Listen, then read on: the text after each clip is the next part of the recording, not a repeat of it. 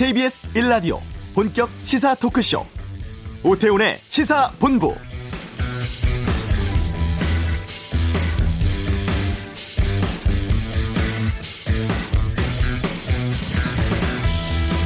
김정은 북한 국무위원장이 어제 베이징을 방문해 시진핑 주석과 회담을 가졌습니다. 석 달도 안 되는 사이 세 번의 중국 방문으로 친밀한 관계를 과시한 김 위원장, 오늘 북으로 돌아갑니다.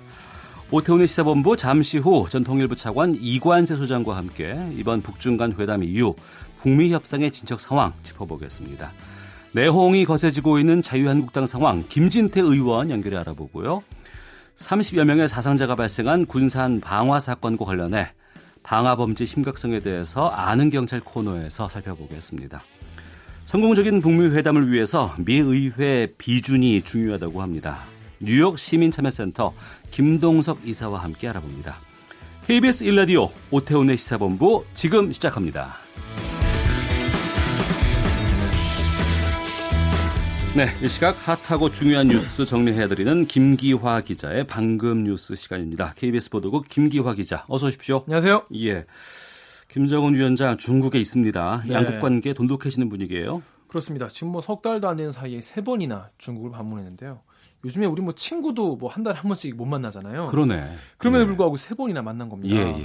이 CCTV는 중국 관영 매체들이 이 김정은 위원장이 도착한 지 1시간도 안 돼서 바로 이 방문 사실을 이례적으로 신속히 보도를 했습니다.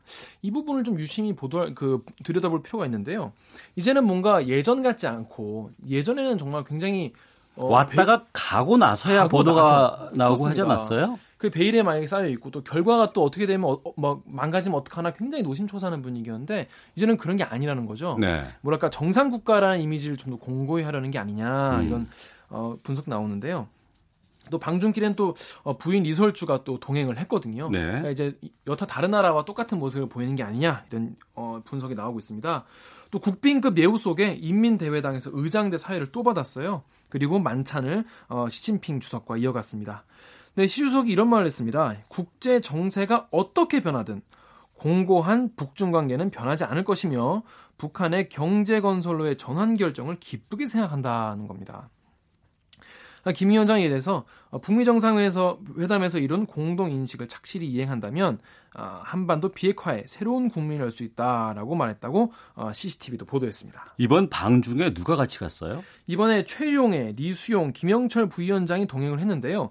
특히 박봉주 내각 총리 그리고 지난달이죠. 이 북한 참관단을 이끌고 이 중국의 산업 현장을 둘러본 박태성 부위원장이 동행을 한 게 눈에 띕니다. 네. 이 때문에 이 북중 간 경제 협력 그리고 이 대북 제재 해제 논의가 이루어지는 것 아니냐 이런 분석도 나오고 있습니다. 오늘 이제 북으로 돌아가는데요. 지난 두 번 방중 때처럼 뭐 IT 시설 방문 또 산업 시찰 이런 걸 또 하지 않겠냐 이런 전망이 나오고 있습니다. 북중 간의 만남에 대해서 미국 쪽에 뭐 입장 나온 게 있습니까? 안 그래도 이 국무부 정례 브리핑에서 관련 질문 나왔는데요. 별 의미 있는 답변이 나오진 않았고요. 헤더노워트 대변인이 우리는 북한과의 접촉을 계속 이어가면서 상황을 면밀히 주시하고 있다. 이 정도만 말했습니다. 예, 그 북한이 미군유에 반환한다는 소식 들어와 있죠? 네, 그렇습니다. CNN 보도에 따르면요. 6.25 전쟁 중에 숨진 미군 200명의 유해가 수일 안에 미국으로 돌아올 예정이다라고 밝혔습니다. 미국 정보 관리자를 인용해 보도한 건데요. 미국 정부는 이미 유해를 받아들일 준비를 하고 있고 북한의 결정이 신속히 이루어진다면 이번 주 안에 유해가 미국에 도착할 수 있다는 겁니다. 이게 사실 예전에 보내주려고 북한이 몇 년 전에 다 준비를 한 거거든요. 네. 해서 뭐 지금 발굴을 새로 해야 되는 게 아니기 때문에 결정만 하면은 바로 넘길 수가 있습니다. 미군의 유엔은 북한이 판문점을 통해서 유엔 관계자에게 인계를 하고 유엔이 다시 미군에 보내는 그런 순서로 될 것으로 예상이 되는데요. 지금 북한은 정상들의 합의 이후에 이런 서둘러서 이런 작업을 시작함으로써 이 북미 관계 개선에 대한 의지를 좀 보였다 이런 분석이 나옵니다. 지금 트럼프 대통령이 이제 국내에서 북미 정상회담 뭐 성과 없지 않냐 추상적인 얘기만 한 것 아니냐라고는 이런 거에 대해서 나 유해 받기로 했다 이게 되게 구체적인 성과다 이렇게 자랑을 많이 하고 있는데요. 이 때문에 신속한 송환이 이루어질 경우에 트럼프 대통령이 이 대북 정책에 대한 미국 내 지지 기반을 다지는데도 긍정적인 효과를 낼 수 있을 것으로 보입니다. 네, 김성태 자유한국당 대표 권한대행 쇄신안을 내놓았는데 여기에 반발이 좀 있다는 소식도 있었고요. 네. 그런데 당내 분위기가 더 안 좋아졌다고요? 네, 어제보다 더 안 좋아졌습니다. 일단 한 초선 의원의 메모가 불씨가 됐는데요. 김성태 대표 권한대행이 어제 이 바른정당 출신의 비박계 의원 20여 명과 비공개 회동을 가졌습니다. 그런데 이 모임에 참석했던 한 초선 의원의 휴대전화에 적힌 메모에 친박, 비박 싸움이 격화되고 있다. 또 친박 핵심이 모인다라면서 실명이 딱딱딱딱 나와 있습니다. 게다가 또 세력화가 필요하다라면서 적으로 본다. 목을 친다. 이런 굉장히 섬뜩한 표현까지 담겨 있었습니다. 네. 이 때문에 지금 김성태 권한대행이 내놓은 혁신안에 지금 친박계가 반발하고 있는 상황인데요. 이런 메모까지 보이면서 친박계가 당장 김 권한대행 그리고 비박계가 반대파 속가내기에 나섰다면서 굉장히 격앙된 반응을 보이고 있습니다. 이따가 김유태 의원도 연결하신다고 하는데 초선 의원들도 이 김성태 권한대행이 이런 의견 수렴 없이 혁신안 밀어붙인다면서 의원총회 소집하자 이렇게 재차 요구하고 나섰습니다. 예, 그 실명 거론된 의원 중에 김진태 의원이 있고요. 잠시 후에 전화로 연결해 보겠습니다. 그리고 검찰 어제 고용노동부를 압수수색했어요. 네, 그렇습니다. 이명박 정부 시절에 국정원의 이 노조 분열 공작 의혹을 확인하기 위해서인데요. 검찰이 고용노동부와 국정원이 공조해서 이런 작업을 벌인 것으로 보고 수사를 확대하고 있습니다. 예전에 그 국민노총이라고 있었어요. 네. 2011년에 생긴 건데요.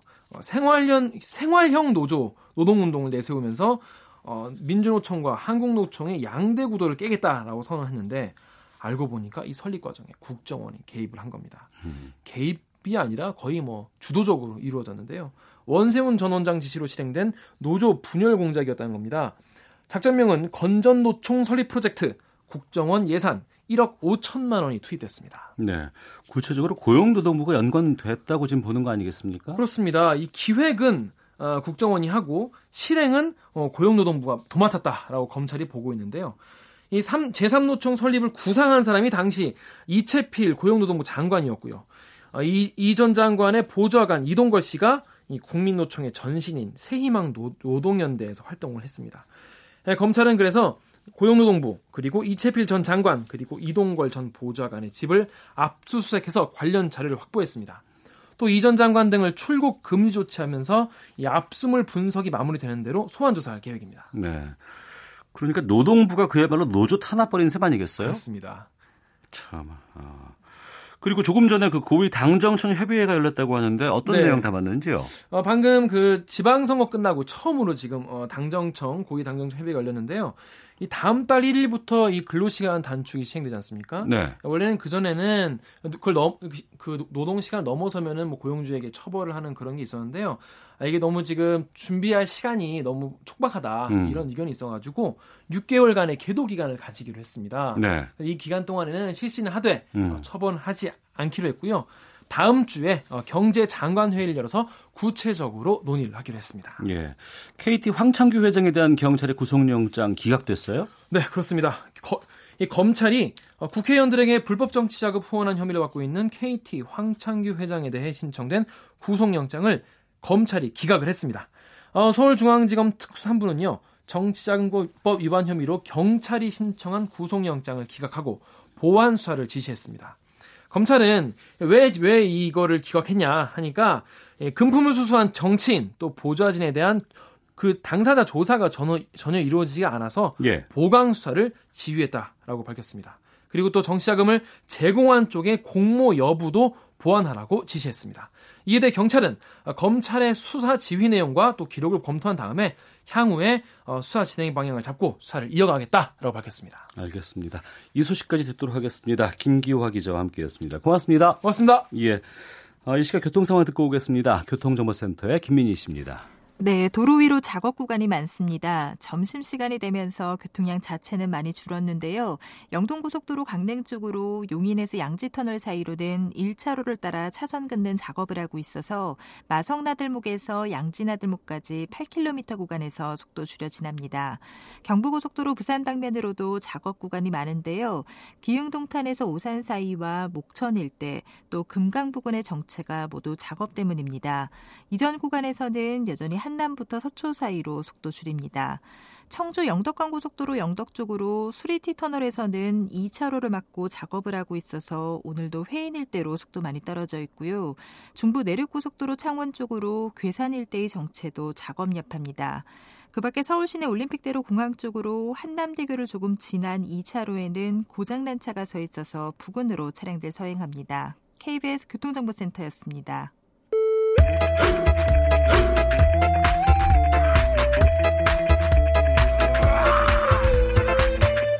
오태우래 시사본부. 김정은 위원장의 세 번째 방중이 성사가 됐습니다. 시진핑 주석과 북미 정상회담 결과를 협의할 것으로 보이는데요. 북미 정상회담 일주일 만에 베이징행 비행기에 몸을 실은 김정은 위원장의 의도가 무엇일지, 또 한반도 정세에는 어떤 영향을 미칠지 이관세 소장의 이번 주 한반도는 이 시간에 짚어보겠습니다. 전 통일부 차관이시죠. 이관세 경남대 흑동연구소장 나오셨습니다. 안녕하세요. 네. 어서 오십시오. 석 달 만에 세 번째 방중이에요.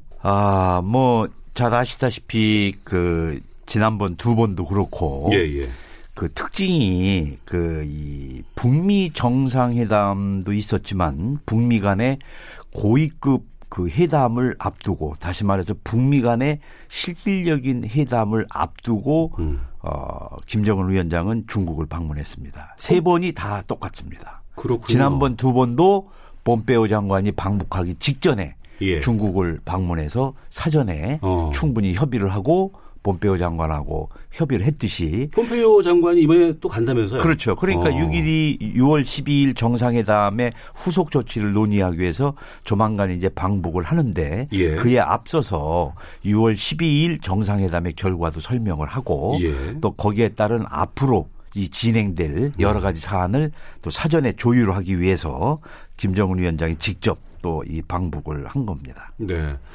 근데 두 번이나 갔으면 굳이 김정은 위원장이 직접 가야 될 필요는 없지 않을까라는 생각도 들기도 하거든요. 어떤 면에서는 6.12 정상회담에서 이제 큰 틀의 포괄적인 합의를 했기 때문에 앞으로 이 구체적으로 어떻게 방향을 잡아서 갈 것인지, 그래서 지금이 더 중요하다고 봅니다. 사실은 그 틀을 잡기 위해서 북중 간에. 그래서 그 틀이 완성이 되면 그 다음에 단계적으로 진행을 하면 되기 때문에 그래서 하여간 이번에 방중을 한 것 같고, 또 하나는 회담에서 시진핑 주석도 밝혔습니다만은 이 한반도 평화 프로세스 이 추진에 있어서 중국이 건설적인 역할을 하겠다 하는 거를 직접 밝혔기 때문에 중국이 이 한반도 이 평화 프로세스 진행되는 거에 있어서 상당히 관여를 하고, 또 중국과 긴밀히 협의를 하고, 물론 미국, 한국과도 하겠지만, 이러한 상황을 중국이 나름대로 이 관리를 좀 하려고 하고. 지난번 북미 정상회담에서 트럼프 대통령과 김정은 위원장이 단독 회담도 가졌었고요. 또 전화번호도 직접 교환하면서 따로 전화하겠다는 얘기도 했었는데, 그런 부분에 대해서 어떤 대화가 오갔는지 이런 거에 대해서 중국 쪽에서는 많이 궁금해할 것 같기는 해요. 물론 회담이 끝나고 트럼프 대통령이 기자회견을 통해서 몇 가지 중요한 내용을 밝히기도 했지만, 그 외에 또 미국과 또 이 비공개적으로 나눈 얘기라든가, 또 미국과 협의한 결과 앞으로 방향을 또 어떻게 잡아가야 될 것인지 이런 거에 대해서 논의를 할 수 있을 것이고, 근데 이제 또 이번에 그 방중에서 조금 우리가 눈여겨 볼 것은 그래서 이 비핵화 문제와 평화 체제 이 문제, 또 체제 안전 보장 문제에 대해서는 큰 틀에서 합의를 했고, 또 한미 합동 군사 훈련도 중단을 하고, 또 이 미사일 실험장도 폐쇄하겠다고 하고 이런 얘기는 나왔지만, 이 제재 문제에 대해서, 다시 말해서 경제 제재 문제에 대해서는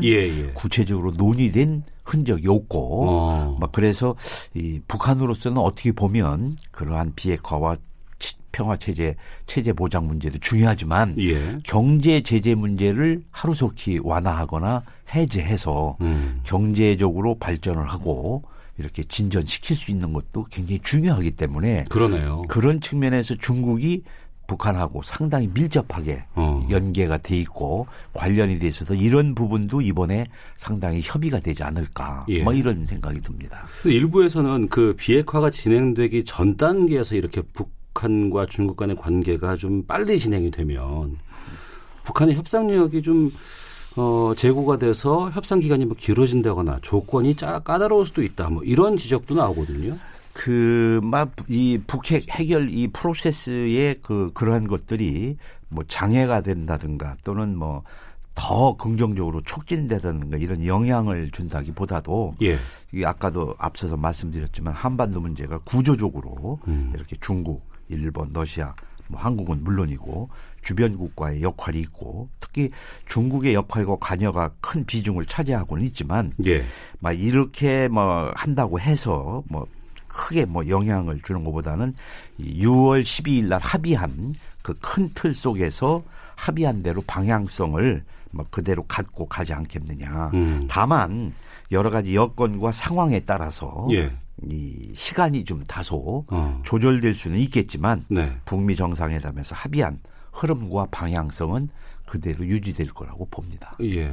이 차관께서 보시기에는 북한이 그러면 그 등거리 외교를 참 적절히 잘 이용한다라는 생각이 좀 들어요. 그렇죠. 뭐 그거를 아주 그래서 북한은 이 한반도에서 미국과 중국의 이러한 전략적인 경쟁 구도 예. 이거를 활용해서 그 사이에서 자국의 이익을 극대화하는 그런 양상을 아주 이 지혜로운 어떻게 보면 그 이 저 균형 외교 뭐 이게 뭐 이런 거를 지금 펼치고 있는 것이죠. 예.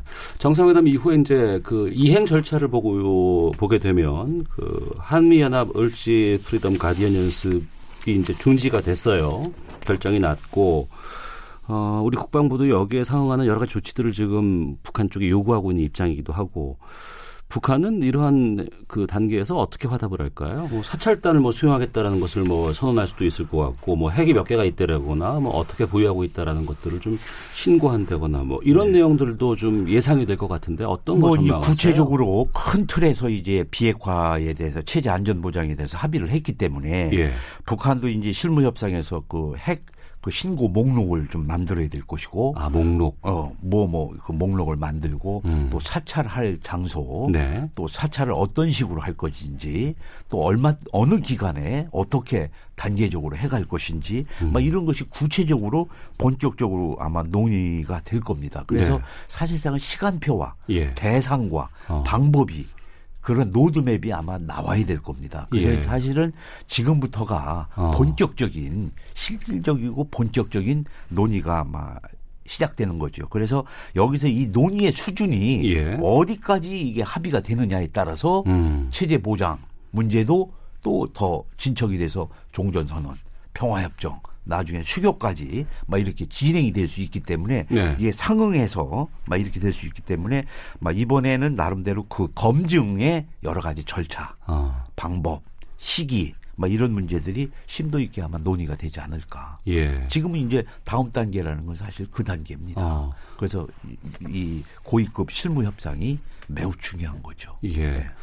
그래서인가요? 오늘 아침에 외신을 보니까 그 한국 전쟁 때 그 전사를 한 미군의 유해 200여 구를 조만간 미국으로 보낼 것이다라는 뉴스가 나왔어요. 그것도 여러 가지 이벤트 차원일 수도 있겠습니다만 지난번에 그 정상 간에 합의한 선언문의 4번에 그 내용이 들어가 있잖아요. 그 이제 트럼프 대통령이 그날 기자회견에서 얘기했듯이 미국이 강력하게 요청한 거였고 예.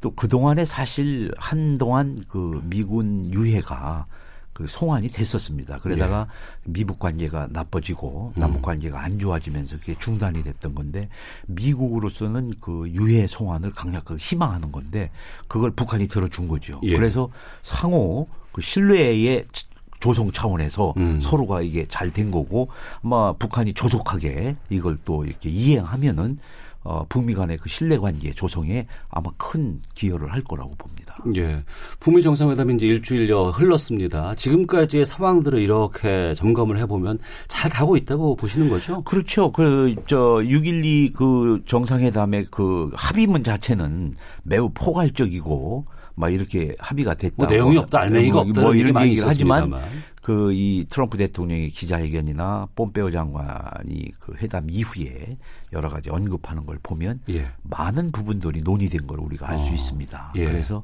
과연 어디까지 더 논의가 됐는지는 모르겠지만 뭐 그런 것이 돼서 지금 진행이 되고 있기 때문에 하여간 폼페이오 장관의 방북을 통한 그 고위급 실무 협상에서 아까 얘기하신 대로 신고 목록, 사찰, 검증 뭐 이런 문제들에 대해서 시간표를 갖고 로드맵을 만드는 것이 네. 막 이번에 막 큰 축제가 아닌가. 그래서 그것이 나오면 예. 아 이게 정말로 제대로 가고 있구나 단계적으로 네. 막 이것이 이제 보일 거라고 봅니다. 예. 지난번에 저희 프로그램에 나오셔서 중요한 것을 하나를 봐라. 그것이 뭐냐면 북한의 그 개성의 연락사무소 설치가 의미하는 바가 클 것이다라고 얘기를 하셨는데. 어제 그리고 오늘까지 실무단들이 들어가서 점검하고 여러 가지 것들을 한다고 하더라고요. 그 부분이 이제 이행이 되고 있는 거 아니겠습니까? 그래서 그 개성 그 남북 연락 공동 사무소 설치하는 거에는 남북 간에 이미 합의가 됐고, 예. 이 개성 공동 연락 사무소도 그렇고 최근에 그 체육회담 해서 뭐 단일팀 문제. 또 7월 4일 날 농구 예, 예. 남북한의 경기대회 뭐 이런 것도 있고 22일은 또 적십자회담이 있어서 네. 이산가족 상봉 문제를 논의하고 그래서 북미 간의 이러한 큰 틀에서 비핵화와 체제 보장 문제 네. 그리고 중국과 협력을 해서 이것이 한 바퀴가 돌아가고 또 남북 간에는 또 남북 관계 진전을 위해서 그 아직까지 제재가 풀리지 않았기 때문에 네. 그 범주 속에서 할 수 있는 것을 진행을 시켜서 양 바퀴가 돌아가야 네. 마차가 나갈 수 있지 않습니까? 예, 예. 한 바퀴만 돌아가서는 마차가 진전이 안 되게 나갈 수가 없지 않습니까? 예, 예. 그래서 이 북미 관계와 남북 관계가 선순환적인 또 상호 역할을 하고 그래서 이 마차가 나갈 수 있도록 그래서 앞으로 뭐 남북 간에도 다방면에 걸쳐서 회담도 그렇고 실제로 아마 여러 가지 그 행사나 뭐 이런 것이 아마 활발할 것 같습니다. 예. 앞으로 전개되는 이 북미 간의 또 남북 간의 여러 가지 변화들 중에서 이 부분이 해결이 되면은 이건 참 의미 있는 것이다라고 짚어주실 거 있으면 딱 하나 말씀해 주세요. 그 핵 사찰 문제, 네. 또 신고 문제, 폐기 문제 이런 것이 상당히 진전이 되면 네. 바로 뒤따라서 예. 제재 완화 문제, 제재 완화가 그런 문제도 아마 뒤따라 갈 것이고 예. 그렇게 되면.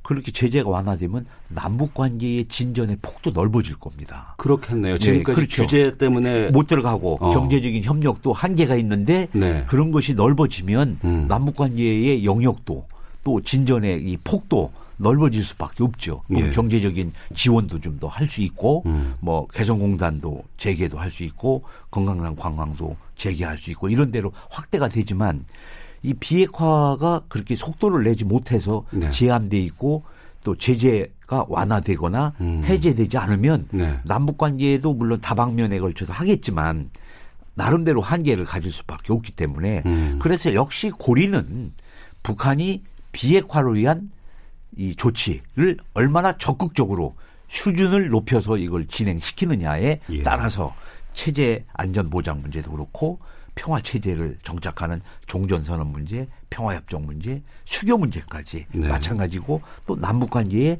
진전의 폭, 범위도 확대되는 것도 거기에 따라서 그래서 고리는 거기에 걸려 있는 겁니다. 그래서 이번에 폼페이오 장관이 방북을 하게 되면 예. 그 후속 조치로서 그 협상이 매우 앞으로의 방향을 또 앞으로의 그 활동이나 접촉의 범위를 어떻게 가늠할 수 있는 중요한 뭐 회담이 될 거라고 봅니다. 알겠습니다. 오늘 말씀 여기까지 듣도록 하겠습니다. 전 통일부 차관이신 이관세 경남대 합동연구소장과 함께했습니다. 오늘 말씀 고맙습니다. 감사합니다. 이어서 헤드라인 뉴스 듣고 오겠습니다.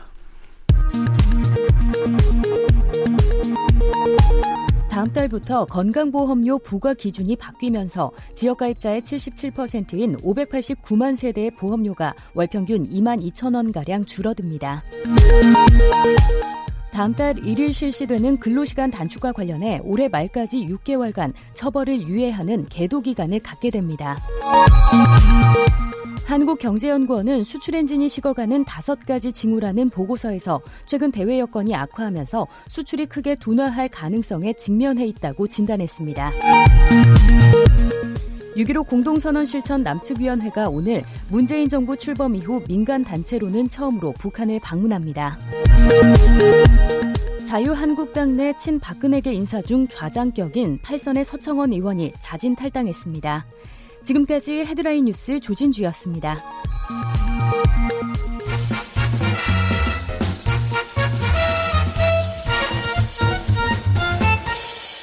오태훈의 시사본부. 6.13 지방선거 이후 자유한국당의 내홍이 거세지고 있습니다. 한국당을 쇄신하기 위한 제언들이 여기저기서 터져나오고 있고 또 그 와중에 구설과 논란도 거셉니다. 오늘은 김성태 대표 권한대행을 작심 비판하고 나선 김진태 의원 연결의 말씀을 좀 나눠보겠습니다. 나와 계시죠? 네, 안녕하세요. 예, 조금 전 헤드라인 뉴스에서도 다뤘습니다만 서창원 의원이 탈당을 했어요. 네. 연락 받으셨습니까? 아니면은 만나신 적이 좀 있었는지요? 기사 보고 그냥 알게 됐습니다. 따로 연락은 없으셨고요. 네. 예. 당에 도움을 드릴 수 없기에 조용히 자리를 비켜드리겠다. 눈물은 흘리지 않겠다. 마지막 소임이라 생각한다. 이렇게 말씀을 하셨는데 저희들도 계속 연락을 취해봤는데 연락이 안 되고 지방 들어가셨다는 얘기만 들리거든요. 네. 어떤 심경이실까요? 뭐 착잡하시겠죠. 뭐 우리 지금 국회 300명 중에 최다선 8선 의원이신데 네. 저렇게 어떻게 보면 좀 그렇게 그냥 당당하거나 아름답지 못하게 좀 저런 모양새로 나가시는 것에 대해서 네. 여러 가지 참 착잡하실 겁니다. 그런데 네. 또 그걸 보는 사람들은 또 타 생각이 다르고 하니까 이게 참 이 정치가 이래서 힘든 겁니다. 남에 대해서 왜 더 빨리 뭐 물러나지 않았냐 뭐냐 이렇게 말하는 게 쉬운 일이 아니거든요. 네. 네. 그 자유한국당 쪽의 한 의원이 친박 핵심들이 모인다. 여기에 또 이름이 몇몇 거론돼 있고 네. 여기에 서창원 네. 의원도 있고 또 김진태 네. 의원께서도 적시가 돼 있습니다. 네. 뭐 적으로 본다, 목을 친다 이런 메모가 나왔는데 네. 여기에 대해서 또 여러 가지 내용도 뭐 올리신 글을 봤거든요. 어떤 입장이신지 네. 말씀해 주시죠. 어제 깜짝 놀랐어요. 이게 네. 도대체 뭔 일인가 이런 일이 다 있나 싶었어요. 우리 당 국회의원의 핸드폰에 그런 메모가 네. 뭐 친박의 목을 친자 뭐 적으로 본다 이런 얘기가 담겨 있다고 하길래 네.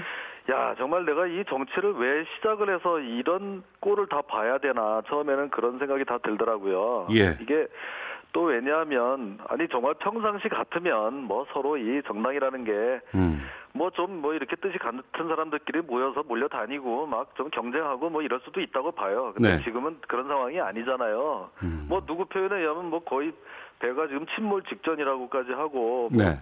뭐 구제 가능성이 없다 이러기까지 하는데 그 안에서 무슨 또 계파를 가지고 나눠서 저놈들을 우리가 잡으면 저거 다 목을 치고 다 쫓아내자 이러고 있는다니까. 네. 정말 이 사람들 이게 설마 하는 생각이 저는 아직까지도 믿기가 어렵고요. 누가 왜 그렇게 작성을 했는지 믿기가 어렵고. 네.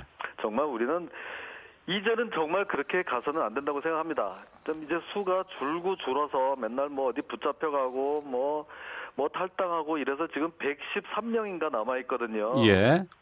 이거 이제 100명은 돼야 우리가 개헌 저지선이 확보되는 거 아닙니까? 네.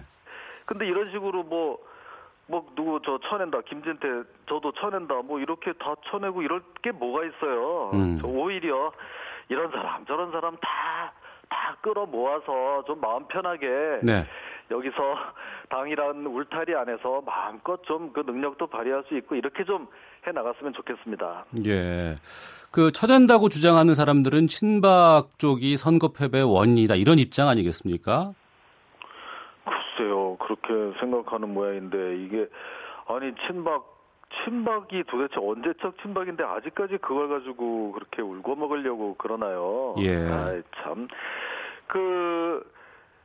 저도 이제 완전히 부인은 안 합니다. 예. 우리 전직 대통령이 탄핵되고 그런 그 여파가 뭐 지금 말끔히 다 없어졌다고 보기는 어려운데요. 예. 그 책임이 다 무슨 친박.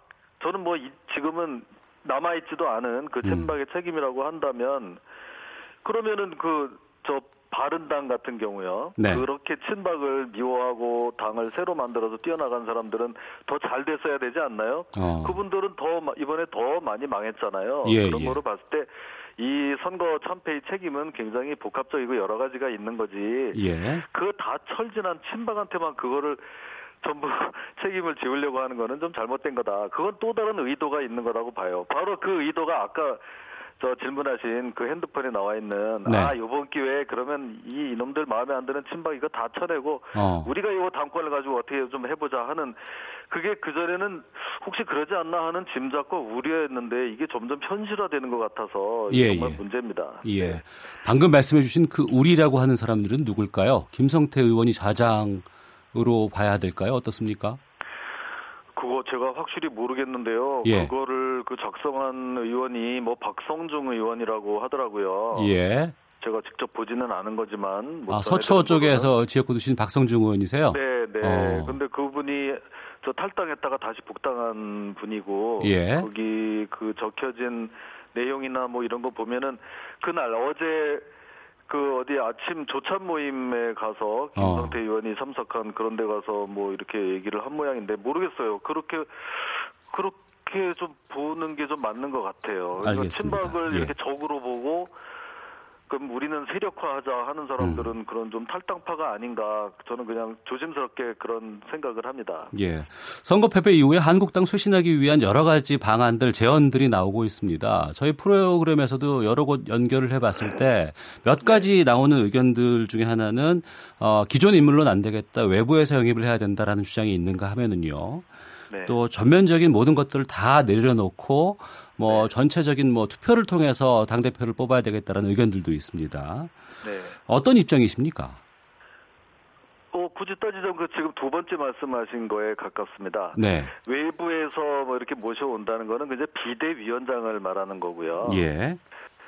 그냥 비대위원장을 체제로 그러면 뭐 다음번 총선까지 거의 2년을 그대로 그냥 계속 그렇게 갈 수는 없어요. 예. 그거는 뭐 거의 다 죽어가는 사람을 그냥 그 주사바늘 꽂아가지고 그냥 그렇게 겨우겨우 연명하는 건데 그렇게 해가지고는 뭐 당이라고 할 수도 없고요. 예. 요 급한 것만 좀 이렇게 수습을 해서 그다음에는 전당대회를 해서 새로운 리더십을 저 만들어내야 된다고 생각합니다. 근데 뭐 거기 무슨 뭐 인물이 있냐 뭐 있었으면은 여기까지 이렇게 뭐 엉망이 됐겠냐 이런 좀 비관론도 많은데요. 네. 언제 뭐 인물이란 게 만들어내야지 어디 하늘에서 뚝 떨어지는 구세주 같은 게 있겠습니까? 그런 건 없고요. 예. 세대 교체 그래서 좀 새로운 인물 네. 국민들이 잘 보지 못했던 네. 좀 뭐 그런 인물로 해서 누구든지 아니 저는 뭐 꼭 뭐 무슨 뭐 저를 뭐 꼭 염두에 두고 얘기한다거나 그런 거 아닙니다. 정말 무슨 뭐 초선이든 재선이든 네. 3선이든 그런 데서 정말 좀 그동안 이렇게 많이 좀 비추지 못했던 사람으로 해서 누구든지 해서 힘을 모으면 그 누구라도 잘해 나갈 역량을 갖추고 있다고 저는 생각합니다. 아, 스스로가 나오실 생각도 있으세요?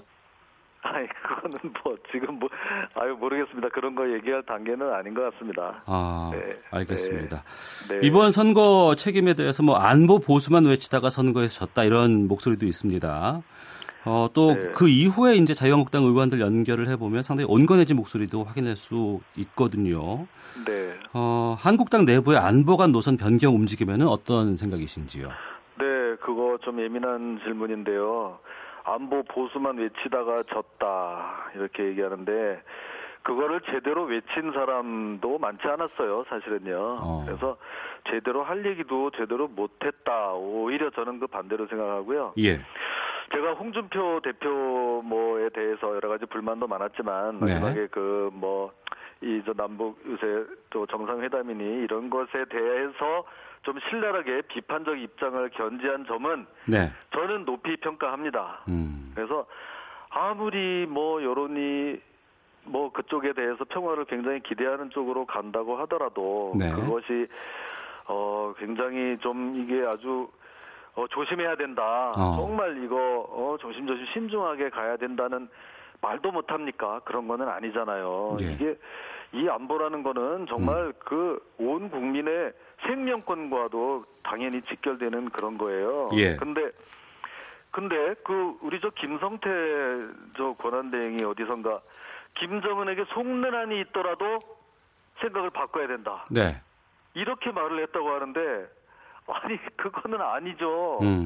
속으면은 큰일 나는 거예요. 예. 김정은에게 속아서 미군 철수하고 잘못하다가 무슨 뭐 연방제 돼가지고 그러면 김정은이 대통령 선거에 출마하는 이런 것까지도 우리가 그냥 다 인정해야 됩니까? 그거는 네. 아니잖아요. 그래서 김정은에게 속지 않도록 정말 그 너무 국민들이 들떠서 앞뒤를 보지 않도록 좀 할 말은 해야 된다 이렇게 생각합니다. 예, 할 말은 해야 된다.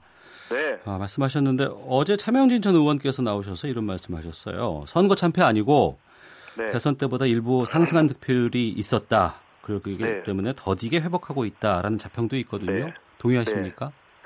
맞습니다. 그것도 제가 한 말이거든요. 아, 그래요? 네, 30% 정도의 콘크리트 우파가 있다. 이렇게 진단한 겁니다. 그건 정말 그냥 뭐 데이터, 이번에 득표율을 가지고 얘기를 했는데 예.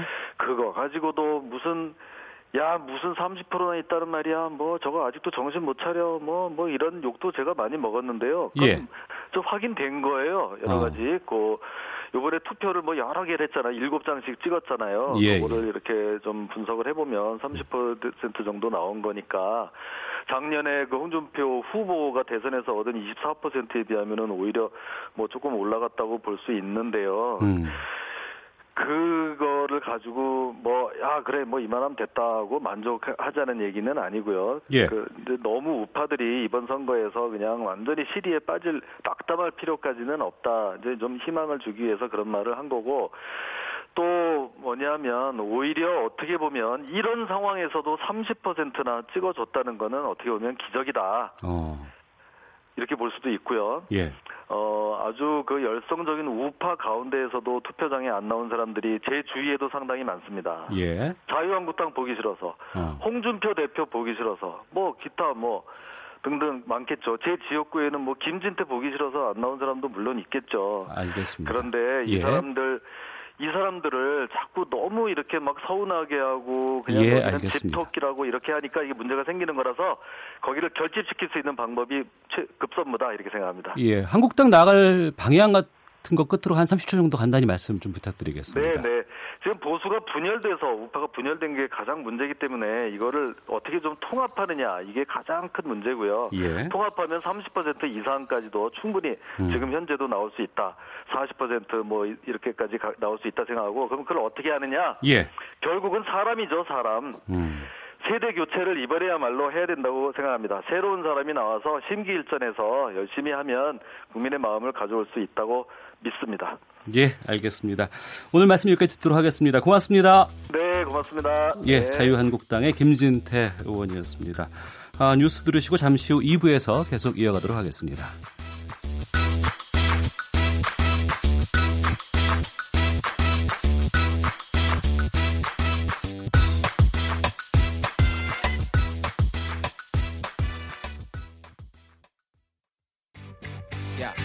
왜? 점심시간에 뭐하냐? 자야지. 야, 그러지 말고 이거 한번 들어봐. 아, 뭔데? 지금 당장 라디오를 켜봐. 나른한 오후 깨울 시사 토크쇼. 모두가 즐길 수 있고 함께하는 시간. 유쾌하고도 신나는 시사 토크쇼. 오태훈의 시사본부. 네, 시사본부 2부에서는 오늘이 바로 유엔이 지정한 세계 난민의 날이라고 합니다. 제주에 몰려든 예멘인 500여 명의 난민 신청에 대해서 엇갈리는 시선에 대해서 김성환의 뉴스쇼다에서 준비를 했고요. 또 성공적인 북미 회담을 위해서 미 의회 비준 필요한데요.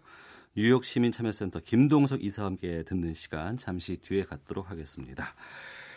자, 그리고 외상값 값이 10만 원인데 주인은 20만 원이라고 해서 화가 나서 불을 질렀다.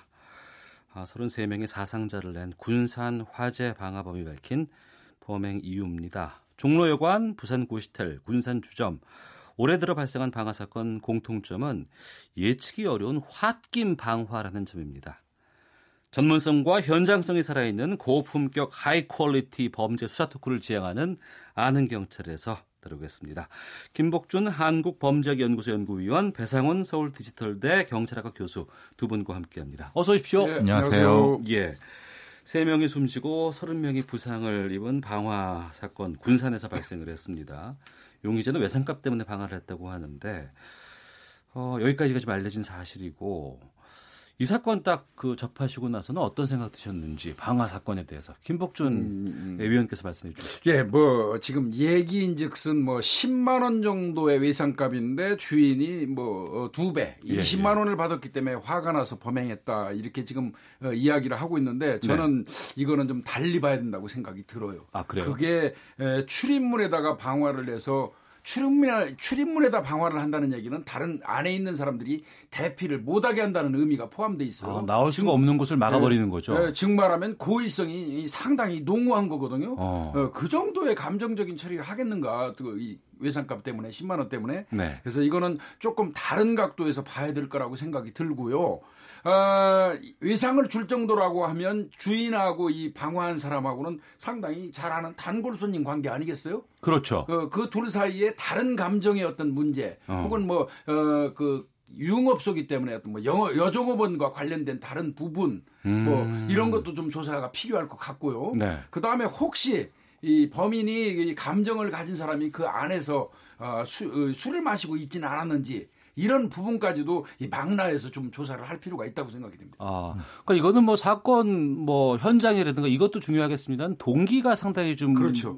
의미가 있기 때문에 배 교수께서 또 하실 말씀이 많으실 것 같아요. 예, 동기와 행동을 구분해 봐야 되는 거고요. 이걸 이제 누적된 분노라는 표현을 쓰는데, 누적된 분노? 분노. 예. 그런데 이제 조금 더 얘기는 지연된 분노, 이런 얘기도 쓰고요. 예. 조금 다른 뭐 언론 보도에 의하면은 3년 전부터 이런 관계가 있었다고 합니다. 관계가. 그래갖고 이제 그때도 약간 시비가 있었는데, 근데 그 중간중간에 무엇인가 와서 계속 술값 가지고 시비가 붙어 있었다. 그러니까 이제 말하자면은 실제로 10만 원이라고 하는 건 명목이고, 계속해서 뭔가 자기가 이제 분노됐던 거, 이전에 자기한테 뭘 못했던 거에 대한 걸 계속 했는데 이 주인이 그걸 받아주지 않았다. 근데 뭐 사실은 뭐 그럴 수는 있지 않습니까? 외상값이고 그런 부분인데, 그래서 교수님 말씀하신 대로 실제로 본질은 그게 아니다. 네. 본질은 이 갈등이 분명히 누적돼 있었다.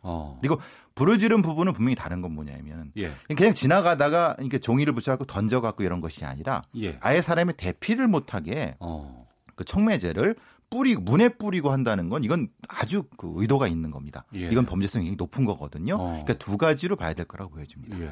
이 방화 수사 같은 경우에는 좀 어렵지 않나요? 여타 다른 것들과 봤을 때. 일단 불이 붙으면 현장이 전체가 다 소실돼 버리기 때문에 뭐 이 증거를 찾는데 어려움이 상당히 많이 있죠. 방화 수사는 진짜 이 고도로 이 전문화된 그 요원들이 감식도 하고 또 많은 경험이 필요로 합니다. 네. 그러니까 발화 시점이라든가 그렇죠. 뭐 여러 가지 것들을 파악하는데 전문성 같은 것들이 좀 필요한가 봐요. 당연하죠. 이 방화 사건에서 가장 중요한 건 발화 지점을 찾는 거예요. 지점. 네, 발화 지점을 차지하지, 그 발화 지점에서 촉매제가 되는 어떤 그 물질도 발견할 수가 있고, 뭐 이를테면 이번 경우처럼 무슨 기름을 갖다 부었다 그러면 기름 갖다 부은 장소가 나오지 않습니까? 그 장소를 기점으로 해서 그러면 그 기름은 외부에서 갖고 왔을 가능성이 많죠. 출입문에 기름이 애초부터 없었으니까. 이렇게 이제 추정해 가는 거기 때문에요. 발화 지점을 찾는 거, 이런 부분이 굉장히 전문성이 요구되는 겁니다. 네. 가장 핵심적인 부분은 이제 촉매제 부분입니다. 가장 쉽게 불을 놓을 수 있는 게 촉매제 부분이고, 촉매제가 탄 그 구역은요, 형상이 다릅니다. 그러니까 구형의 원형이 이게 확산되는 부분을 다른 어떤 그 광원을 통해서 보면 다릅니다. 그러니까 불이 시작되는 점이 보이는군요. 그렇죠. 거기에 타도 탄도 심도가 다릅니다. 그러니까 이게 타게 되면 심도가 보통 그 촉매제에 있는 공간은 보통 10cm 이상이 들어가 버립니다. 그냥 겉만 타는 거하고 다르거든요. 거기랑 교수님 말씀하신 것처럼 이 전기가 이제 멍울이 묻힌다고 하는데, 누전 단락됐을 때 물방울 형상. 물방울 형상. 그러니까 그런 것은 일종의 사고 형태가 되지만 그런 것이 없는데 전기 화재다. 그럼 이건 방화가 될 수 있는 거죠. 그러니까 역으로 추정하는. 그러니까 몇 가지 포인트가 있고, 교수님 말씀하신 것처럼 그거를 기본적인 것으로 보고 시작하는 거죠. 그러면 이번 군산 방화 사건 같은 경우에는 뭐 홧김에 우리가 뭐 억울해서 막 갑자기 뭐 화가 나서 뭐 자동차에다 불을 지른다거나 뭐 이런 것과 비교해봤을 때 이건 아니다. 이거는 전혀 아니죠. 사실은 이제 우리가 방화 이야기를 할 때 보면 언론에서 대다수 홧김에 방화 이렇게 얘기를 하는데요. 홧김에 방화 이렇게 얘기를 한다면 뉘앙스가 마치 우발적인 걸로 이끄는 듯한 느낌이 없잖아 있거든요. 근데 이 경우는 한번 생각을 해보십시오. 뭐 술값 때문에 시비가 됐다고 쳐요. 그런 감정을 가지고 돌아와서 본인이 선원으로 일하고 있어요. 선원입니다. 이 사람 직업이. 예. 본인이 일하는 그 배에 가서 기름을 담아가지고 와서 그것도 또 출입문 여러 사람들이 출입하는 출입문 입구에 뿌리고 거기서 나이타로 불을 질렀단 말이죠. 아까 말씀드린 것처럼 출입문을 태운다는 얘기는 그 안에 있는 사람들이 대피를 못하게 억제하는 그 기재로 작용하지 않습니까? 그렇다면 이거는 그 살인의 의도가 있는 거 아니겠어요? 이거는 다분히 이 방화의 어떤 그 계획적이고 고의성이 있는 그런 범죄라고 볼 수 있죠. 아주 죄질이 불량한 범죄입니다. 이 경우는. 예. 치사가 아니라 살인의 고의성도 인정해 볼 수가 있습니다. 왜냐하면 이거는 저 정도 불이 났을 경우 분명히 미필적 고의한 살인이 될 수 있는 부분이기 때문에 물론 이건 검찰 단계에서 동기에 대한 걸 먼저 하겠지만 행위 자체만 놓고 보면 이건 살인에 준하는 굉장히 위험한 범죄입니다. 이번 방화 때문에 KBS 희극인실의 김태호 씨가 네. 사망을 또 하셨어요. 어제 그 보도가 나오고 나서 많은 분들께서 이제 얘기를 하셨는데 이 살아남으신 분들의 트라우마도 상당히 좀 중요할 것 같아요. 이 치료라든가 이런 부분에 있어서. 예, 기본적으로 이제 그 화재로 인한 트라우마는 처음에 모릅니다. 한 6개월, 3개월, 6개월 전 지난 다음에 갑자기 어떤 빨간색이라든가 어떤 그런 환경을 봤을 때 자기도 모르게 소스라치게 놀라고 주저앉아 버릴 수 있고 식은땀이 나고 이런 형태가 됩니다. 아, 그래요? 예, 그게 마음속에 깊은 곳에 들어가 버리는 거죠. 특히 어린아이들, 그러니까 나이가 적을수록 더 심각하죠. 그러니까 근데 성인이라고 그게 없는 건 아니거든요. 네네. 그러니까 그것을 치료를 해야 됩니다. 이거는 그냥 불났으니까 그냥 그냥 피해자 이런 정도가 아니라 네. 심리적 치료까지도 해야 되는 것이 상당히 중요한 트라우마입니다. 아마 그 현장에 있던 분들은 전부 다 이 트라우마 치료를 해야 될 겁니다. 그 전에 재난이 있었죠. 삼풍백화점 같은 경우. 그렇죠. 그때 트라우마라는 거, 이제 PTSD라고 외상성 스트레스 증후군 예. 이런 거 등등이 이제 그 당시에 없었어요. 그러다 보니까 그 사고 이후에 굉장히 어려운 경우에 처한 분들이 많았거든요. 예. 그래서 이 부분은 반드시 필요하고요. 특히 화재 같은 경우는 손상 부위가 있다 그러면 이게 재생이 불가능해요. 화상을 입어버리면 거기에서 이제 이어지는 트라우마가 상당히 강하거든요. 그래서 이건 반드시 국가에서라도 트라우마 치료를 해줘야 됩니다. 두 분의 공통적인 의견이 홧김에 방화이기보다는 지속적인 어떤 스트레스라든가 분노가 쌓여서 이제 이 일을 저질렀다라고 얘기를 하시는데. 근데 또 뭐 앙심을 품거나 서로 간에 누군가에게 좀 적대적인 어떤 감정이 있다 그러면 다양한 범행의 행동으로 표출이 되잖아요. 근데 방화로 나왔단 말이에요. 네. 이게 특별한 이유가 있거나 뭐 특징 같은 게 있나요? 그런 거는 아니고 방화범은 보면요 몇 가지 유형이 있어요. 예. 이제 이른바 보험 들어놓고 불 질러가지고 이득을 취하려는 방화범이 있는가 하면 예. 아니면 그 불 자체를 질러놓고 쾌감을 느끼는 방화광이라고 얘기하죠. 이런 불을 보면 예, 쾌락주의에 젖어 있는 사람들이고요. 또 이제 어떤 경우는 뭐 증거를 인멸하기 위해서 범행한 이후에 방화하는 경우도 있지 않습니까? 아, 그러네요. 태우는 경우. 예, 예. 그 다음에 이제 뭐 몇 가지 알 수 없는 얘기들 이제 있어요. 뭐 자기과시. 영웅심이라든지 허영심으로 해가지고 어떤 문화재 같은 거 불을 지르면서 이런 경우 있잖아요. 그 덕수궁 분수에 그 물개가 있는데 일제시대 때 만들었다고 어떤 사람이 가서 망치로 그걸 부수려고 했었어요. 그다음에 뭐 옛날에 조병갑 공덕비에다가 뭐 낙서하고 부수려고 한 사람 이런 사람들은 나름대로 영웅심이 있어가지고 유물을 파괴하려는 그런 시도도 있거든요. 네. 그래 그런 부분도 있고 이제 요번 같은 경우는 뭐 가능하면 제가 볼 때는 원한이나 복수 쪽으로 가는 게 맞을 것 같긴 한데 네, 일종의 분노. 예. 원한 이런 쪽이 같고요. 최근에 이 방화와 관련된 사건들을 자주 접하곤 합니다. 그런데 이것이 단순히 그냥 뭐 누군가 대상만 끝나는 것이 아니고 여파가 또 커지고 또 그로 인해서 다른 관계없는 사람들의 그렇죠. 희생까지도 나올 수 있기 때문에 이것을 좀 막을 수 있는 방법이 중요할 것 같은데 이 프로파일링 입장에서 봤을 때 이거 범죄 예방을 위해서는 어떤 방법들이 좀 필요할까요? 기본적으로 이런 분들은 이제 이게 갑자기 확 튀어나온다. 이런 건 없습니다. 왜냐하면 이게 누적된 분노가 분명히 새어나오는 부분이 있습니다. 그러니까 시비를 걸거나 아니면 지나가다가도 이 신문지를 뭉치려 해갖고 이게 던지는 이런 것들을 보이거나 아니면 쓰레기 봉투 같은 데다가 라이터로 이제 불을 붙이는 이런 것이 계속 반복이 됩니다. 그러니까 그런 사람들이 그런 방식으로 다른 사람한테 분노를 표출하는 거거든요. 이게 연쇄 방화가 되는 거죠. 그러니까 그렇게 되기 때문에 갑자기 누적된 게 폭발한다 이런 개념은 없다는 겁니다. 네. 물론. 불을 질러갖고 큰 일이 일어나게 되면은 그걸 지금 상황으로는 이게 갑자기 됐다라고 생각하지만 그럼 뭐냐면 거꾸로 생각하면 그런 사람들은 정기적인 형태의 심리적 치료가 해야 되고 가능할 수 있다는 것을 전제하는 거죠. 네네. 그래서 지역사회 보건센터라든가 정신보건센터 같은 데서 이런 어떤 전력 있는 사람들이라든가 작지만은 이런 사람들을 치료 관리할 수 있는 시스템이 반드시 필요하다는 겁니다. 저는 그것도 중요한데 사실은 이 방화를 하는 사람들의 특성을 보면요. 예. 거의가 소심하거나 내성적이고 신체적으로 왜소한 사람들이 많아요. 아, 그래요? 예, 신체적으로 강한 사람들은 방화를 통해서 상대방한테 복수를 하는 경향이 적죠. 아무래도. 직접적으로 나가서 응징하고자 덤비죠. 그 범행을 저지르고자 했던 사람이 등치가 크대거나 네. 이런 사람들 오히려 다른 쪽으로 무언가를 그러면 위해를 뭐 직접적인 가하고. 어떤 신체적인 위력을 행사할 수 있는 사람들은 사실 방화 안 해요. 예. 방화하는 사람들 절대 다수가 슬그머니 가서 불질르면서 복수하는 형태로 뛰거든요. 그래서 이런 사람들을 평소에 우리가 발견하는 거는 절대 쉬운 일은 아니에요. 예. 지금 조금 전에 우리 배 교수님 말씀하신 것처럼 지자체나 사회 국가 차원에서 관리해 주는 건 지극히 필요하지만요. 저는 이제 보다 효율적으로 좀 예방이라든지 이러려면 네.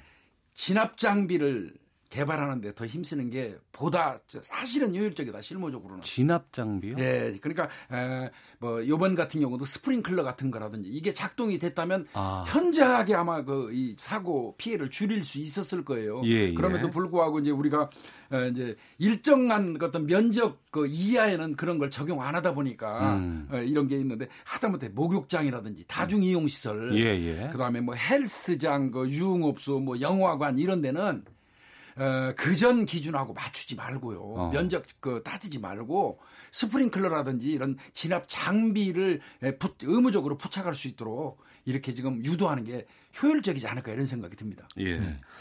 엄벌이 필요하다는 지적도 좀 많이 나온 거 있는 것 같고 이번에 방화범 같은 경우에는 지금 3명이 사망을 했고 30명의 이제 네. 사상자가 났어요.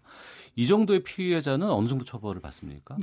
지금 상태는 이제 건조물 치사 형태가 될 테니까 기본적으로 지금 들어가는 형태가 될 테니까 형량 굉장히 높습니다. 이거는 사형까지는 아니라도 무기징역까지가 그러니까 구형이 되고 처벌될 수 있는 부분인데 예. 물론 거기까지 선고가 될지는 모르겠습니다. 왜냐하면 근데 지금 3명이 돌아가셨지만 더 사상자가 나올 수 있다고 하니까 그렇죠. 예, 그런 예. 부분이고 재산상의 피해는 말할 것도 없고요. 예.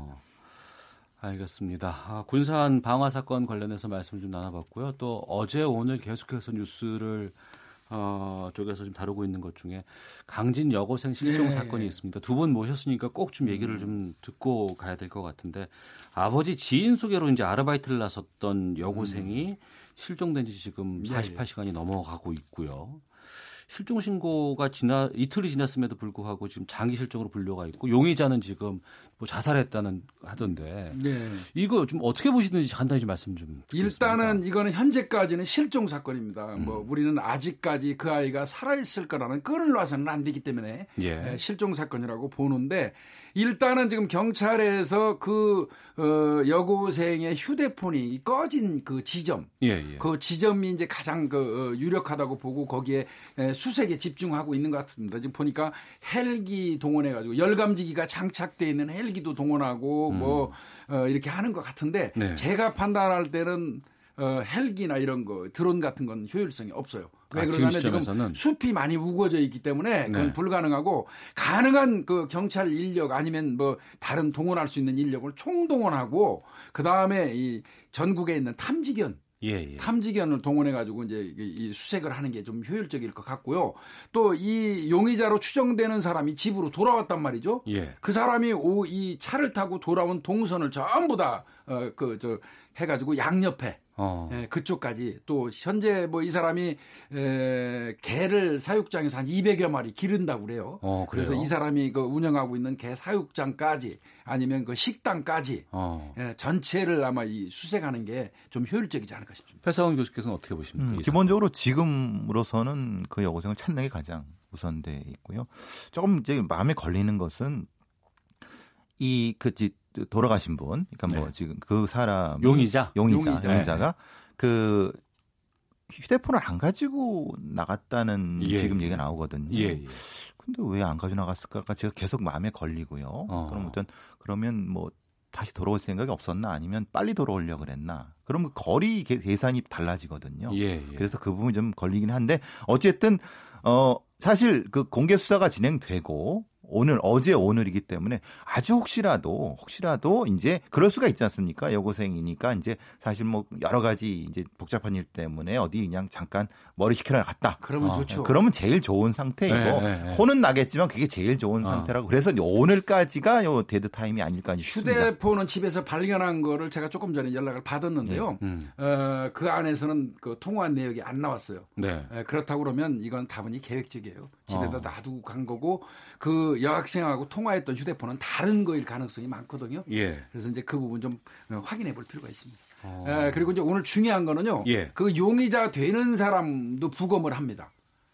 부검을 하는데 그 용의자 되는 사람 그 사람 자살했다면서요? 예, 자살한 사람도 부검을 합니다. 부검을 하면서 그 사람 위표에 혹시라도 여고생이 어떻게 뭐 사실 범죄로 추정이 된다면 반항하면서 어떤 상처 같은 걸 입혔다면 좀 더 이 사람이 용의자일 가능성은 많죠. 예. 그럴 수 있죠. 왜냐하면 이게 어떤 뭐 피부라 이런데 긁힌 자국, 긁힌 자국 이런 게 있다고 하면 이거는 거의 가능성이 확 높아지는 거고 만약에 없다고 하면은 뭐 우리가 좋은 가능성을 생각해 볼 수 있는 거고요. 좋은 가능성이라고 얘기를 하면 단순 가능성. 뭐 그렇게 아직까지는 희망의 끈을 놓지 말아야 될 것 같고.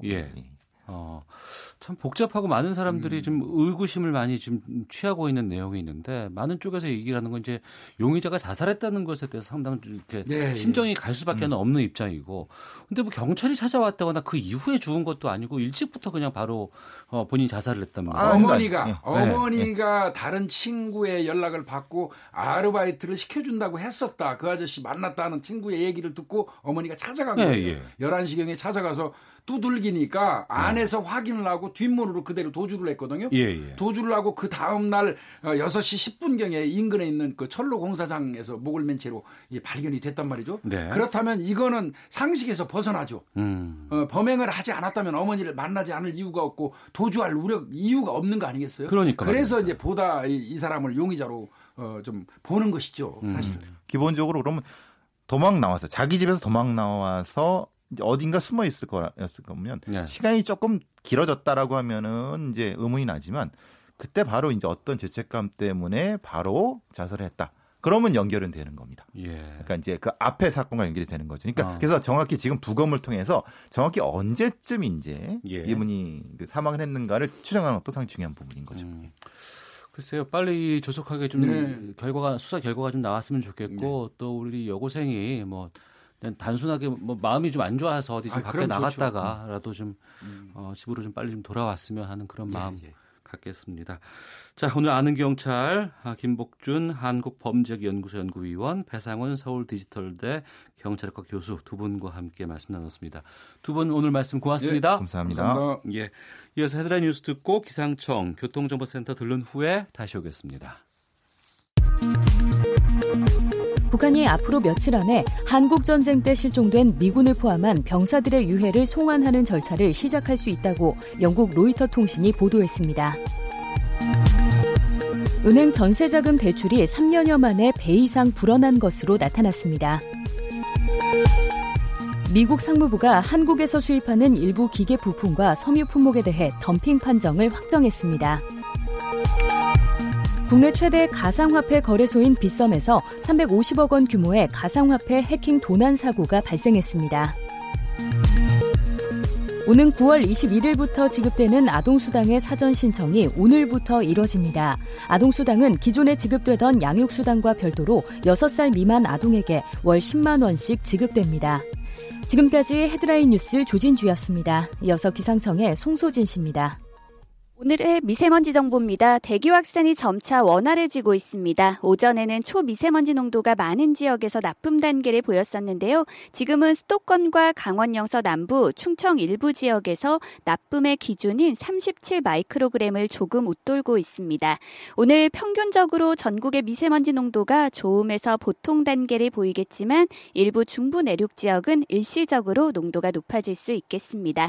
지금 맑은 하늘에서 볕이 뜨겁게 내리쬐면서 흐리면서 기온이 많이 올랐습니다. 오늘 예상한 낮 기온은 부산 28도, 서울 대전 29도, 광주 30도, 대구와 춘천 31도 등으로 어제보다 1도에서 3도 정도 더 높아 덥겠습니다. 주말까지 맑고 더운 날씨가 이어지겠고 장마 전선은 다음 주 월요일쯤 다시 북상할 전망입니다. 현재 서울의 기온은 27도입니다. 미세먼지와 날씨 정보였습니다. 이어서 이 시각 교통 상황을 KBS 교통정보센터 김민희 씨가 전해드립니다. 도로 위로 정체는 주춤하지만 돌발 구간이 많습니다. 서울시내 올림픽대로 공항 방면 한남대교를 조금 지난 지점에서 있었던 사고는 처리 작업이 마무리됐는데요. 이 부근으로는 고장난 차도 서 있었기 때문에 정체도 더 길어졌습니다. 성수대교부터 지나는데 20분 정도 걸리고 있습니다. 경부고속도로 부산 쪽으로는 여전히 한남부터 서초 사이로 지나는 차량들 많고요. 더 가서 기흥동탄에서 오산 사이로는 작업 여파받아 속도 많이 떨어져 있습니다. 이후로 신탄진 부근에는 장애물이 있어서 3차로 4차로가 막혀 있는데요. 이 신탄진 일대로 짧게 속도 줄여 지납니다. 더 이동해서는 금강 부근에서도 작업 여파받아 정체입니다.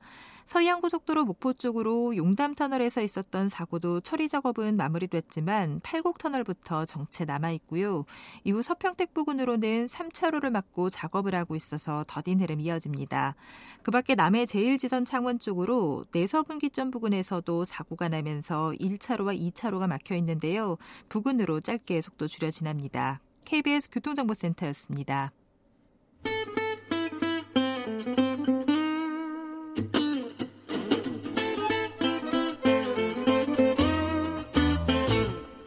오태훈의 시사본부. 북미 간의 협정이나 선언이 구속력을 갖기 위해서는 양국 의회의 비준을 받아야 한다는 것이 정설입니다. 하지만 이 트럼프 대통령과 미 의회 관계가 알려진 대로 좋지 않은 상황이죠. 미국 정치권의 정통한 분 한 분을 스튜디오에 모셨습니다. 김동석 뉴욕 시민참여센터 이사와 함께 북핵 이슈와 미국 정치권 이야기 들어보겠습니다. 어서 오십시오. 안녕하세요. 예. 먼저 그 북미 정상회담 미국 의회에서 먼저 지금 현재 어떻게 평가를 하는지가 좀 궁금해요. 미국 의회뿐만 아니라 미국 일반 시민사회에서도 그렇고 사실 이게 북한과 미국 정상회담의 관한에서라기보다는 미국이 엄청 큰 변화를 이렇게 겪고 있잖아요. 트럼프 대통령이 아주 독특한 분이 미국 대통령이 되면서 그러면서 이분이 또 정치하는 대통령직을 수행하는 스타일 자체도 이전하고 다르게 아주 독특합니다.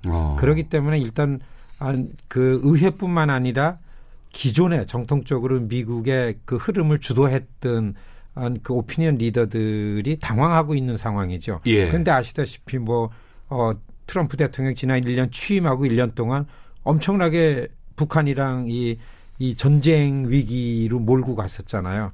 그런데 또 어느새 갑자기 또 정상끼리 대화를 하고. 그러니까 저희들도 좀 힘든 상황이긴 그렇죠. 해요. 그렇게 넘나지 너무 냉온탕이 이렇게 갑자기 하니까 이거에 대한 그 당황, 충격 이런 거에 대한 반응이 절반이고 절반은 또 트럼프 대통령이 미국의 주류들에 대해서 전쟁 선언을 하면서 대통령이 됐습니다. 모든 미디어뿐만 아니라 정치권 그리고 문화사회 이런 데서 기존의 미국의 주류를 유지하던 이런 계층하고서 전혀 부딪히고 그 반대 선언을 하는 반대점에 있기 때문에 이런 게 겹쳐가지고 또 한 가지는 그동안 한 25년 이상 미국과 북한 간의 핵 공방전 이걸 통해 가지고 미국 사회에는 북에 대한 불신임 같은 게 팽배돼 있는 상황이고 그다음에 지난 한 10여 년 한국의 박근혜 이명박 정부 때에 그때의 한국 정부가 갖고 있던 대북 정책의 관점이나 입장이 미국의 의회, 미국의 주류 사회에 그대로 전달되고 그렇게 강경한 입장에서 오리엔테이션 됐기 때문에 그런 게 이렇게 복합적으로 보면은 트럼프 대통령의 싱가포르 회담이 거의 충격을 주고 아직까지는 냉랭하고 좀 회의적이고 어떤 부분에서 냉소적이고 이게 지금 워싱턴의 분위기라고 하면 맞습니다.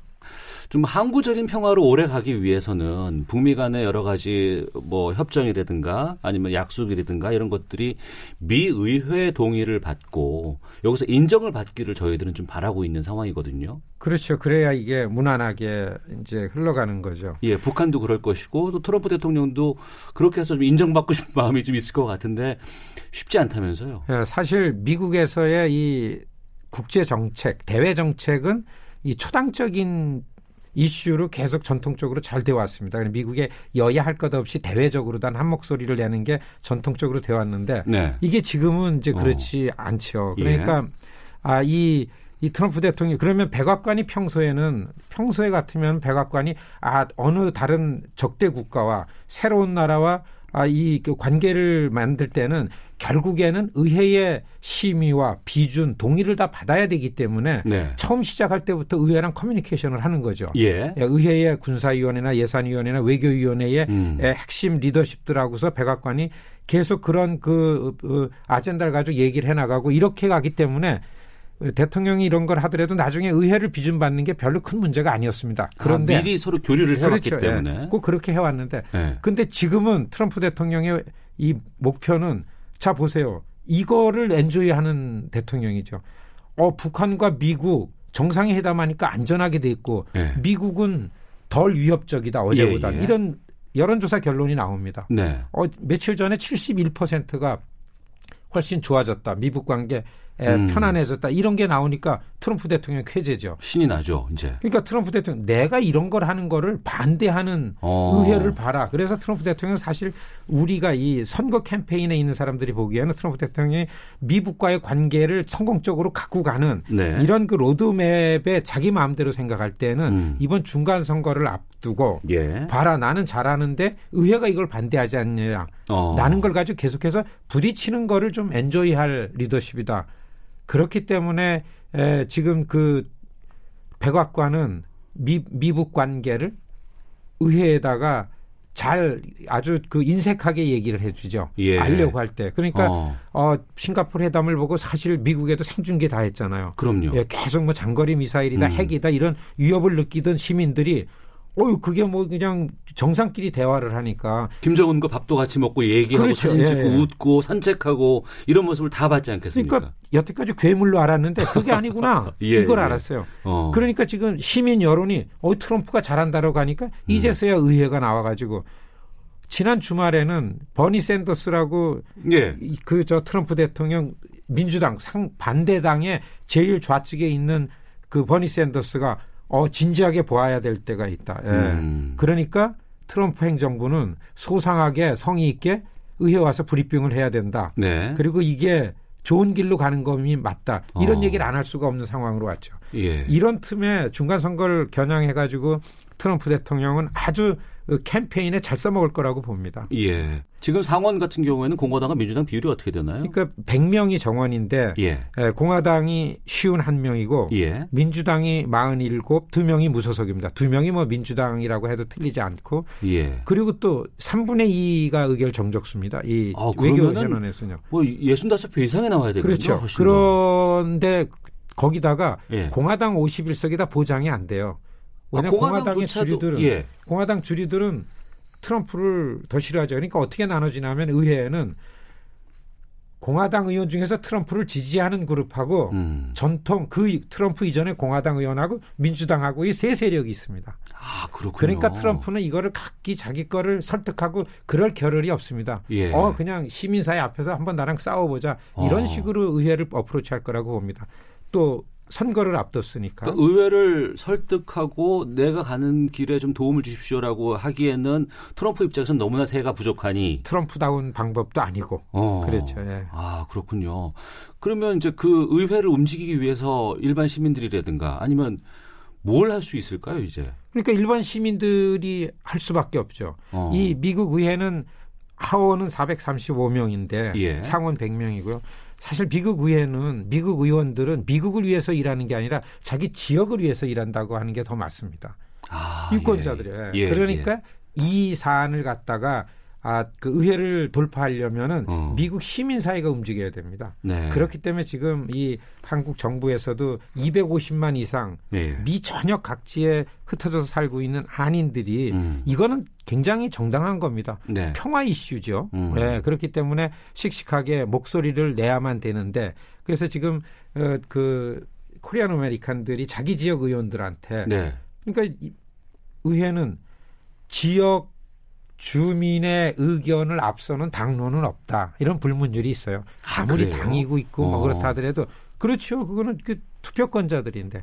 우리 같은 경우는 지방선거에서 지역 문제보다는 인물보다는 아무래도 지금 현재 상황이라든가 이 부분에 집중을 했는데 미국은 또 그렇지 않은 상황이고. 그렇지 않습니다. 예, 그럼 누구든지 그렇게 하고 그래서 만일에 정확하게 LA에 사는 한인들 굉장히 많잖아요. 그럼요. 한 1,000명이 정확하게 목소리를 내는 거예요. 예. 이 미북 간 정상회담 이 협정 이거를 진지하게 보고 찬성해 달라. 당신 지역구에 사는 우리들의 강한 그 의견이다. 정확하게 어디 사는 누구고서 예, 정확하게 그 지역 시민이라는 거 해가지고 이 서명 한 1,000명만 갖고 가면 이거 절대 무시 못합니다. 중간선거는 지금 언제로 예정돼 있습니까? 11월 첫 화요일이죠. 11월 첫 화요일. 예, 그 하원은 다 선거를 하죠. 435명이. 그러니까 우리 입장에서는 아무래도 이 북미 간의 만남, 회동 이런 것이 우리에게 큰 영향을 미치기 때문에 이제 주목하고 있고 집중하고 있는데 그 11월 선거에서 만약에 트럼프 대통령이 유의미한 결과를 얻지 못할 경우에 지금 이 북미 정상회담 때문에 대통령 지지율이 굉장히 빨리 올라간 게 발표 났잖아요. 예. 예. 그리고서 또 한 가지는 이 이슈 자체가 네. 시민들 뜻이라는 게 서서히 나오고 있어요. 그렇게 볼 때는 트럼프 대통령은 현직에 있는 한 네. 대외 정책에 있어서는 다들 요거도 먹는 겁니다. 예, 예. 저 대사관을 예루살렘으로 옮겼다거나 이란의 핵폐기 했다거나 이런 것들은 굉장히 그저 G7에 가가지고 그거 그렇죠. 예, 예. 이런 거는 일반 시민들한테 굉장히 어필하지 못하는데 네. 유일하게 이 북미 정상회담에 관해서는 예, 그리고 지금은 트럼프 대통령의 중간선거의 목표는 공화당을 자기 당으로 만드는 게 목표입니다. 예, 그러고서 남은 2022년 대통령 선거를 재선. 자기가 소유한 공화당을 움직여서 이제 재선거가 전략이기 때문에 네. 이 아이템 자체가 트럼프 대통령한테는 굉장히 좋은 툴이 된다. 이 선거 전략상으로 볼 때에는. 네. 예, 그래서 사실 이거는 되는 거 아닌가. 미 국내 눈으로 볼 때는 이제 그렇게 네. 보여지는 측면이 있죠. 예. 북미 정상회담의 시발점이 정치적 반전을 노리는 이 트럼프 대통령의 노림수였다고 한다 그러면 정치권의 화답이 좀 같이 와줘야지만 이것이 안정이 될 것 같고 성공을 이룰 수 있을 것 같습니다. 우리 정부라든가 아니면은 우리 교민사회에서 좀 이것을 위해서 할 수 있는 일은 뭐가 있을까요? 미국 내 한인들의 역할이 크다고 봅니다. 미국 내 한인들의 역할. 그렇죠. 예. 그래서 전 세계는 미국의 현안이 있는 나라들은 자국계 시민을 정치 세력화하는데 경쟁입니다. 예. 우리 그동안 잘 안 했잖아요. 보세요. 트럼프 대통령 당선되자마자 제일 먼저 전화한 사람이 누구냐면 대만 총통이에요. 여자 총통. 저 대만 나라도 아니잖아요. 지금. 네. 그런데도 아주 이상한 대통령. 그건 전략적으로 미국에 있는 대만계들이 선거 때 따라다니면서 대만 중요하다. 역할을 해주고 있다. 미국에서는 미국의 대외 정책은 사실 선거에 많은 영향을 못 줍니다. 그런데 그렇기 때문에 대외 정책은 시장에 매물로 나와 있다라는 얘기들이 오가요. 네. 누가 먼저 가서 새로 나오는 권력에다가 쿠킹을 잘하느냐가 이 에트닉 로비가 굉장히 뭐 유태인들 말할 것도 없죠. 이게 지금 극성을 부리운 이유가 이렇습니다. 더더군다나 좀 상식적 차원에서 미국 리더십이 오다가 독특한 트럼프가 들어오니까 더 힘의 논리와 자본의 논리와 표의 논리가 민감하게 작동될 때죠. 미국에 있는 한인들 역할이 굉장히 요긴할 때고 네. 그리고 한국 정부는 정부가 할 일은 의회에는 별로 없습니다. 예. 불편하죠. 그건 내정 간섭이 되는 거잖아요. 그렇기 때문에 정부가 아닌 미국과의 관계의 폭이 얼마나 넓습니까? 예. 두텁고 뭐 문화예술이니 뭐 학자들이니 그리고 사실 지금은 한국 와서 진짜 답답한 게 그 옛날서부터 이미 용도 폐기 직전에 있는 워싱턴에 있는 한 몇십 명 되는 전문가들 네. 한국만 붙들고 있는 거예요. 아, 오히려 전문가, 좀 네. 트럼프는 전문가 미워가지고 거기 안 합니다. 그러니까 미국의 그 주류라고 하든 그래가지고 미국을 여기까지 말아먹은 이게 미워가지고 지금 미국 시민사회가 앵거를 가지고서 오바마도 만들고 트럼프를 만든 게 지금 10년 훨씬 넘었는데 아직까지 우리가 전략적으로 미국을 대야 되는데 미국 전문가들 그냥 캐캐먹은. 절대 아니죠. 우리 언론들도 거기 많이 연결합니다. 그렇죠. 빨리. 예. 그래가지고 좀 장기적인 거와 지금 과제와 이런 걸 나눠서 좀 정부가 아주 섬세한 전략이 필요하지 않나 이런 생각입니다. 네, 새로운 변화가 있어야지 또 좋은 결과가 좀 나오지 않을까라는 생각이 드네요. 알겠습니다. 지금까지 뉴욕 시민참여센터 김동석 이사와 함께 말씀 나눴습니다. 오늘 말씀 고맙습니다. 고맙습니다.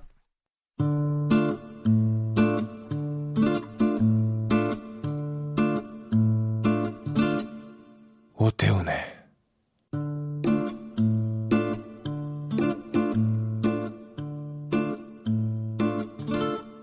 시사본부.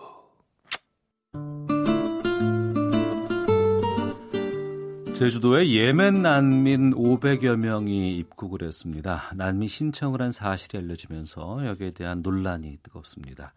오늘 김성환의 뉴스 쏘다 이 시간엔 또 오늘 마침 세계 난민의 날이거든요. 예멘 난민에 대한 이야기를 해볼까 합니다. 시사평론가 김성환 씨 자리하셨습니다. 어서 오십시오. 네, 안녕하세요. 예, 제주에 지금 예멘 난민이 몇 명 정도가 있습니까? 일단 지난 15일을 기준으로 해서 정확하게 561명입니다. 이 가운데 549명이 난민 신청을 한 상태죠. 이분들이 말레이시아 거쳐서 제주로 이제 입국을 했다고 들었어요. 네. 제주를 선택한 특별한 이유가 있는지 궁금하고요. 그런데 지금까지 뭐 확인된 걸 보니까요, 제주를 뭐 뚜렷하게 원래 목적지로 삼아서 왔다고 하기는 좀 어려울 것 같고요. 네. 맨 처음에는 말레이시아로 갔어요. 근데 말레이시아 같은 경우가 무슬림 국가거든요. 그렇죠. 예멘 같은 경우에도 무슬림을 많이 믿고 있으니까 그래서 종교가 같고. 또 비자 없이 90일 동안 말레이시아에서 체류를 할 수가 있거든요. 예. 그러니까 먼저 말레이시아로 가자 이렇게 갔다가 체류 기간이 다 이제 끝나게 된 거예요. 예. 그러다 보니까 다른 나라를 찾게 됐는데 마침 이제 제주도가 눈에 들어온 거예요. 네. 아시다시피 제주도는 무비자로 30일간 체류가 가능하거든요. 예, 예. 예, 무사증 제도라고 얘기를 하죠. 그리고 지난해 말에 요즘에 저가항공사들 굉장히 많이 취항하잖아요. 그렇습니다. 말레이시아 쿠알라룸푸르하고 제주 사이에 저가 항공 노선이 개설이 됐어요. 취항을 했어요. 그러다 보니까 비행기 값도 싸고 한 30일 정도는 머물 수 있다. 예. 일단 제주도로 가자. 그러면서 이제 몰려오기 시작했던 거예요. 예. 그러니까 예멘 국적 입국자가 2015년 말까지는 전혀 없었어요. 우리나라에. 예. 그러다가 2016년에 10명이 들어왔고 작년에 52명으로 늘었다가 올해 갑자기 폭발적으로 한 10배가량 늘어서 500명 이상이 지금 들어온 상황이 된 거죠. 네. 그러니까 법무부 입장에서 사실 좀 놀란 것 같아요. 맨 처음에는 이렇게까지 많이 늘어날 줄 몰랐다가 네. 갑자기 인원이 늘어나고 여러 가지 이제 반대 목소리가 나오니까 6월 1일자로 입국 불허 국가에 예멘을 포함시켰습니다. 6월 1일부터요? 네. 그래서 이미 예멘 사람들이 국내에 들어올 수 없는 상태입니다. 그러니까 더 추가로 들어올 수는 없고 현재 있는 분들만. 네. 561명이 있는 사람만 앞으로 어떻게 할 거냐 이 부분을 고민하면 되는 거죠. 이 중에서 549명은 우리나라에 난민 신청을 한 상태고요. 예. 예. 근데 이 난민 수용에 대해서 반대하는 여론들이 지금 상당히 많던데. 지금 이제 청와대 청원을 보니까 제가 들어오기 조금 전에 확인했거든요. 예. 근데 난민 인정 반대하는 청원에 28만 명가량이 동의를 했어요. 근데 이게 한 닷새도 안 걸려가지고 이만큼 동의를 했으니까 많은 분들이 상당히 빠른 시간 안에. 예. 예. 그리고 반대 청원이나 의견 낸 걸 제가 좀 살펴보니까요. 네. 우리 정부도 유럽처럼 난민 수용을 거부한다고 선언하라.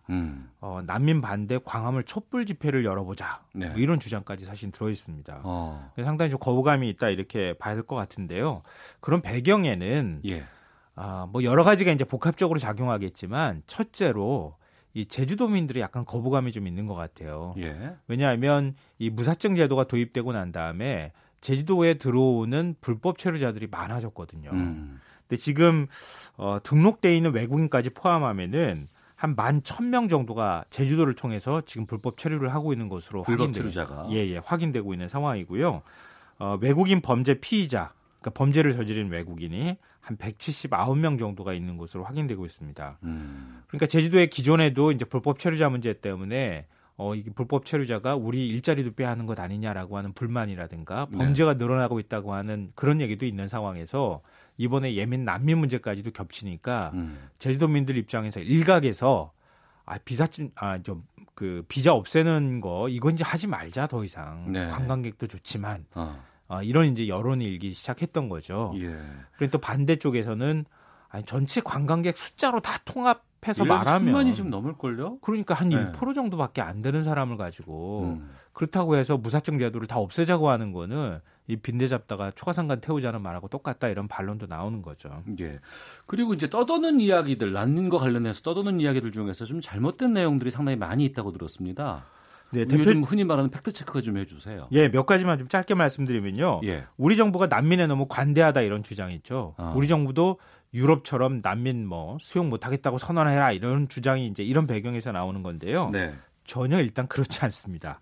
우리나라는 전 세계에서 난민 인정에 가장 인색한 나라, 가장 짠 나라입니다. 난민법이 제정된 게 1994년도거든요. 예. 이때부터 작년까지 23년 동안 32,700여 명이 난민 신청을 했습니다. 그런데 난민이 인정된 경우는 706건에 불과합니다. 아, 지금까지요? 네.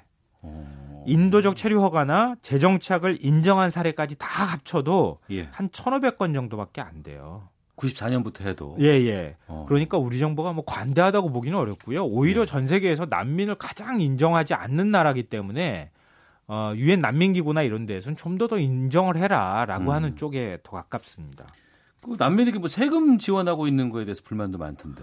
온라인 커뮤니티상에서 이런 이제 소문이 돌고 있는데요. 예. 예멘 난민 한 명당 우리 정부가 138만 원을 지원하고 있다 이런 이제 주장입니다. 그런데 사실이 아닙니다. 결론부터 말씀드리면 제주 예멘 난민 중에서 약 300명이 생계비 지원 신청을 했는데요.